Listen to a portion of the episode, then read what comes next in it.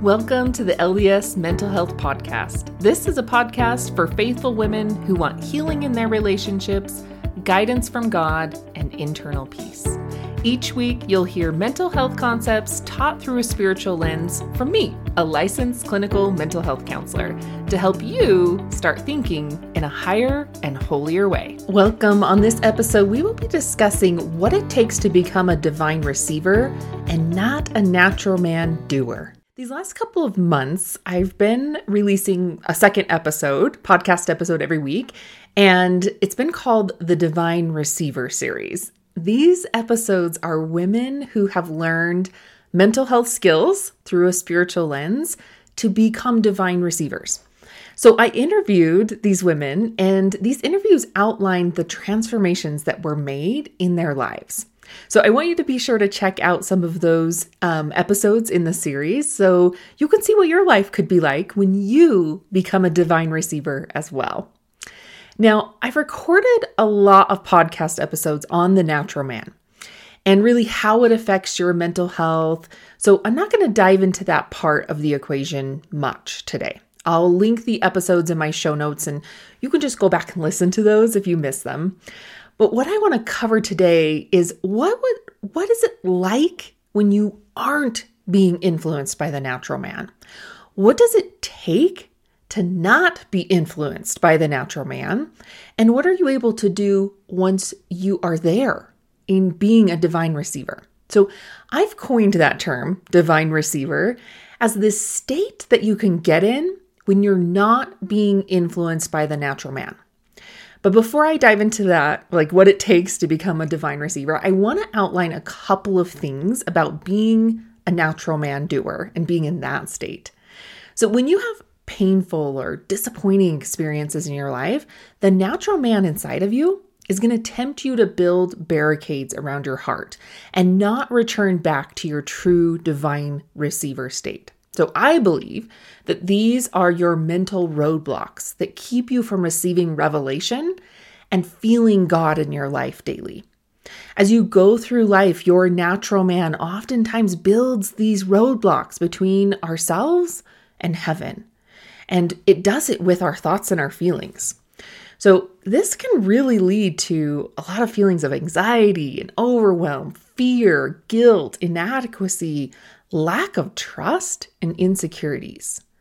The key is to recognize what is happening with your thoughts and use with your thoughts and your mind and use tools to return back to your true divine receiving state where you can receive Christ's energy, time, help, and peace. But if you don't, you're going to start acting in that natural man doer mentality which reacts and responds in a way that isn't very helpful and creates oftentimes more chaos in your life, which makes it more difficult to hear the Savior and access his power. And I love what Elder Kacher said about being in this natural man doer state. He said an over dependence on ourselves can impede our ability to access the powers of heaven. But as we move forward toward true faith in Jesus Christ, our mindset begins to change. So, an over dependence on ourselves is the natural man doer state because we're without God in that state. We're doing everything on our own and only relying on ourselves. So, therefore, we cannot hear Him from that state. And that is what is impeding our ability to access the powers of heaven and receive Christ's energy, time, and help and peace that we need in this world from our Savior. So, the state that you want to return to is that divine receiving state. And this helps you become a divine receiver. So, after you have achieved your goal of becoming a divine receiver and you can hear Him in that chaos all around you, then you will be able to receive power beyond your own from the Savior. That's because his atonement provides enabling powers to deal with the effects of a fallen world. That state you want to be in, so you can receive, that's the state you want to be in, so that you can receive what God can provide for you in these chaotic times and that we live in today. And so there's actually four major benefits of being a divine receiver. And I want to outline those for you. The first benefit of being a divine receiver is you receive access to his enabling power of time beyond your own. If you have time beyond your own from Christ, you can accomplish way more in less time because he can help you stay focused on a task all the way to completion. he can help you go to sleep at night feeling accomplished with what you got off your to do list. And he can help you have clarity in your mind to solve problems simply. So, the ability to have these results has been backed up by prophets and apostles for years. Essentially, accessing Him in the chaos of life and receiving what He knows you need. Those are some pretty pretty big powers in your life, right? Just be, from becoming a divine receiver. Elder Richard G. Scott said, As you walk to the boundary of your understanding into the twilight of your of uncertainty, exercising faith, you will be led to find solutions you would not otherwise obtain. And Elder Meredith III said, focusing on Christ can simplify our decisions and provide a guide for how we can best spend our time and resources. So there it is. It's possible, right? The second benefit of being a divine receiver is receiving power beyond your own in the form of his enabling power. You'll have more energy because you are connecting with your divine DNA inside of you and yoking to the Savior's abilities. If you have energy beyond your own from Him, you're going to be able to just relax and take care of your own needs and have strength to get things off your list that have been there for maybe months and be connected to and serve the people you love. President Nelson talked about energy beyond our own, too. He said, The truth is that it's much more exhausting to seek happiness where you can never find it. But yoking yourself with the Savior means you have access to his strength and redeeming power. All right, so the third benefit of being a divine receiver is receiving his enabling power of help beyond your own. You're going to be receiving divine help because you are becoming this vessel for the Savior. You're helping your loved ones with the information from a source that knows their unique circumstances and how to help them better, even better than they know how to help themselves. So, if you have divine help, you're going to be able to patiently allow others to use their agency to grow and develop. You're also going to have this empathy, empathy to see others as Christ sees them, and the courage to say the words the Savior needs you to say in specific situations. And I love what Dale G. Renlund says about this divine help. He said, By acknowledging that every good thing comes from Jesus Christ, we will communicate our faith more effectively to others. We will have courage when confronted with seemingly impossible tasks and circumstances. We'll have strength when our resolve we will strengthen our resolve to keep the covenants we have made to follow the savior.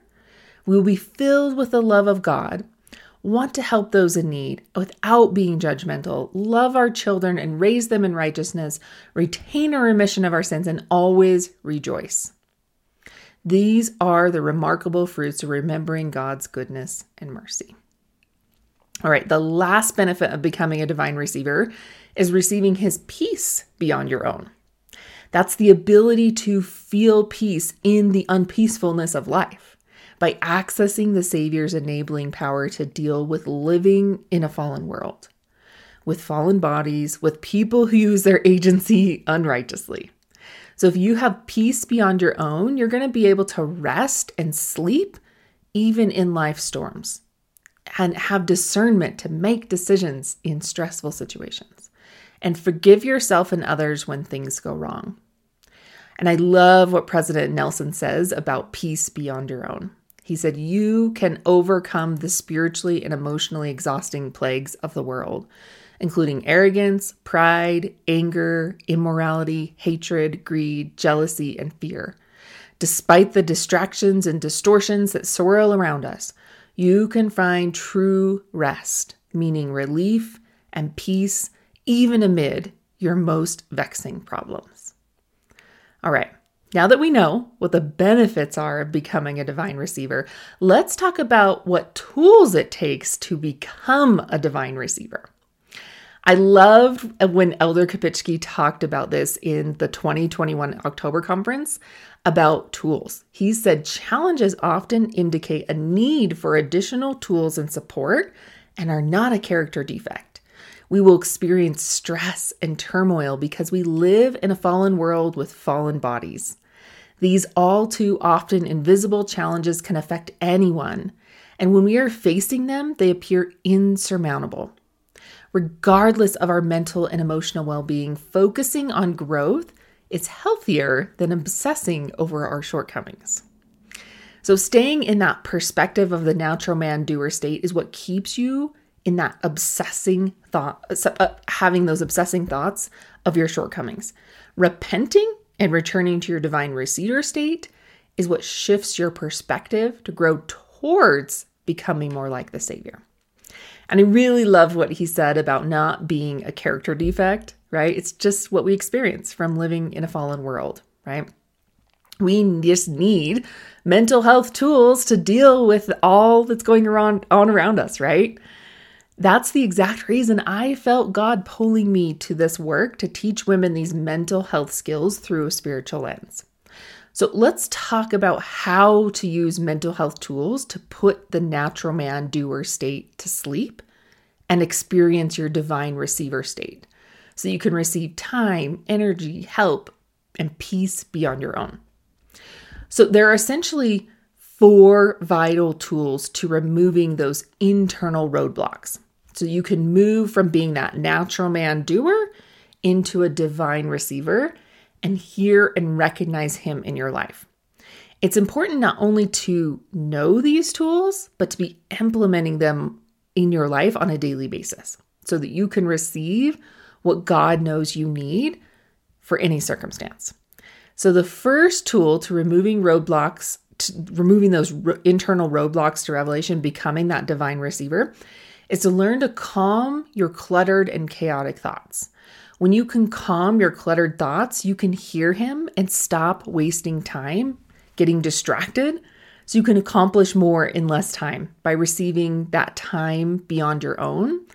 And you can start feeling accomplished and have that clarity in your thoughts. President Eyring said, "The still small voice, which is real, is uh, which is real is clear and discernible in my mind when I have an internal quiet.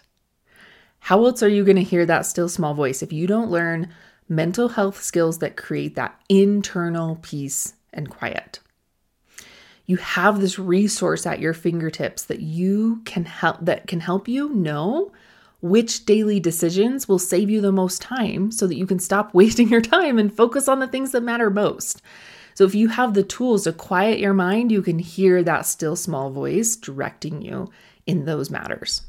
Okay, the second mental health tool to remove internal roadblocks to revelation and become become that vessel for the Savior is to know the um, exact way to help your loved ones by diffusing your triggering thoughts. When your natural man is out of the equation because you were able to diffuse those triggering thoughts it created, you can feel relaxed, strengthened, and connected with others. And the third mental health tool to remove your internal roadblocks to revelation and connect with that divine spiritual DNA so you can get more done is to interrupt your in uh, your inner critic. This allows you to access Christ's power for your day so that you can feel patience, empathy, and courage. Elder Renlund has said contention is spiritually unhealthy for us as individuals. We are robbed of peace, joy, and rest, and our ability to feel the Spirit is compromised. The inner critic is the cause of internal contention that's unhealthy for us. The inner critic robs us of patience, empathy, and courage because the inner critic is literally the natural man's job description. The natural man is the opposite of God. Remember, remember the natural man doesn't ever want you to feel satisfied. You're never going to feel caught up and you'll always feel like there's more to be done and the more you do, the worse things get, which all zaps your energy and doesn't allow you to get more done. and, and really keeps you from doing what you want to do. Can you relate with that feeling? All right, the last mental health tool that you need is to remove your intern and um, to remove your internal roadblocks is to feel peace and feel peace in the unpeaceful is to build mental fortifications. So think about it. If the natural man is our enemy, what would it be like to go behind enemy lines and see what tactics your enemy is going to use against you and then build fortifications for each of those tactics? Then, when the enemy comes to attack, they aren't really that powerful because you've built up fortifications to each of their tactics. I work with so many women who simply try to just do more and more to build a life that never get to, gets attacked in the first place. And really, that's a losing battle because the natural man is going to attack no matter what. It's part of the plan. So, why not get behind enemy lines and be prepared for those inevitable attacks? Elder Bednar said, understanding the intent of an enemy is vital to effective preparation for possible attacks. Do you see that important word there? Prepare. Your job is to try to build a life that doesn't, your job isn't to try to build a life that doesn't get attacked. Your job is to prepare for the inevitable attacks of the natural man. Now, you might be wondering at this point, all right, I want all the benefits of becoming a divine receiver and the tools to get there. And right now, I, my Removing Roadblocks to Revelation group coaching program is open. And you can get started today. As soon as you register, um, this is an eight week group coaching program where you're going to be able to learn to calm your thoughts so you can stop wasting time and getting distracted, so you can accomplish more in less time. You can learn to diffuse those triggering thoughts and become a vessel for the Savior to know the exact way to help your loved ones. And you can interrupt your inner critic and connect to your divine spiritual DNA to get more done than you can do on your own. And you can also learn to build those mental fortifications and feel peace in the unpeaceful so you can go to sleep when life is not how you want it to be. The doors are only open for a few days, and this is the absolute last time I'm opening this program. So click the link in my show notes and join us today. Thank you for listening to the LDS Mental Health Podcast. I hope you were able to find ways of healing, guidance, and peace. If you liked this episode, please share it with a friend who would love to start thinking in a higher and holier way as well or hit that follow button so you don't miss out on any episodes. Also, check out the links in my show notes for other episodes you might like and links for other mental health resources on my website.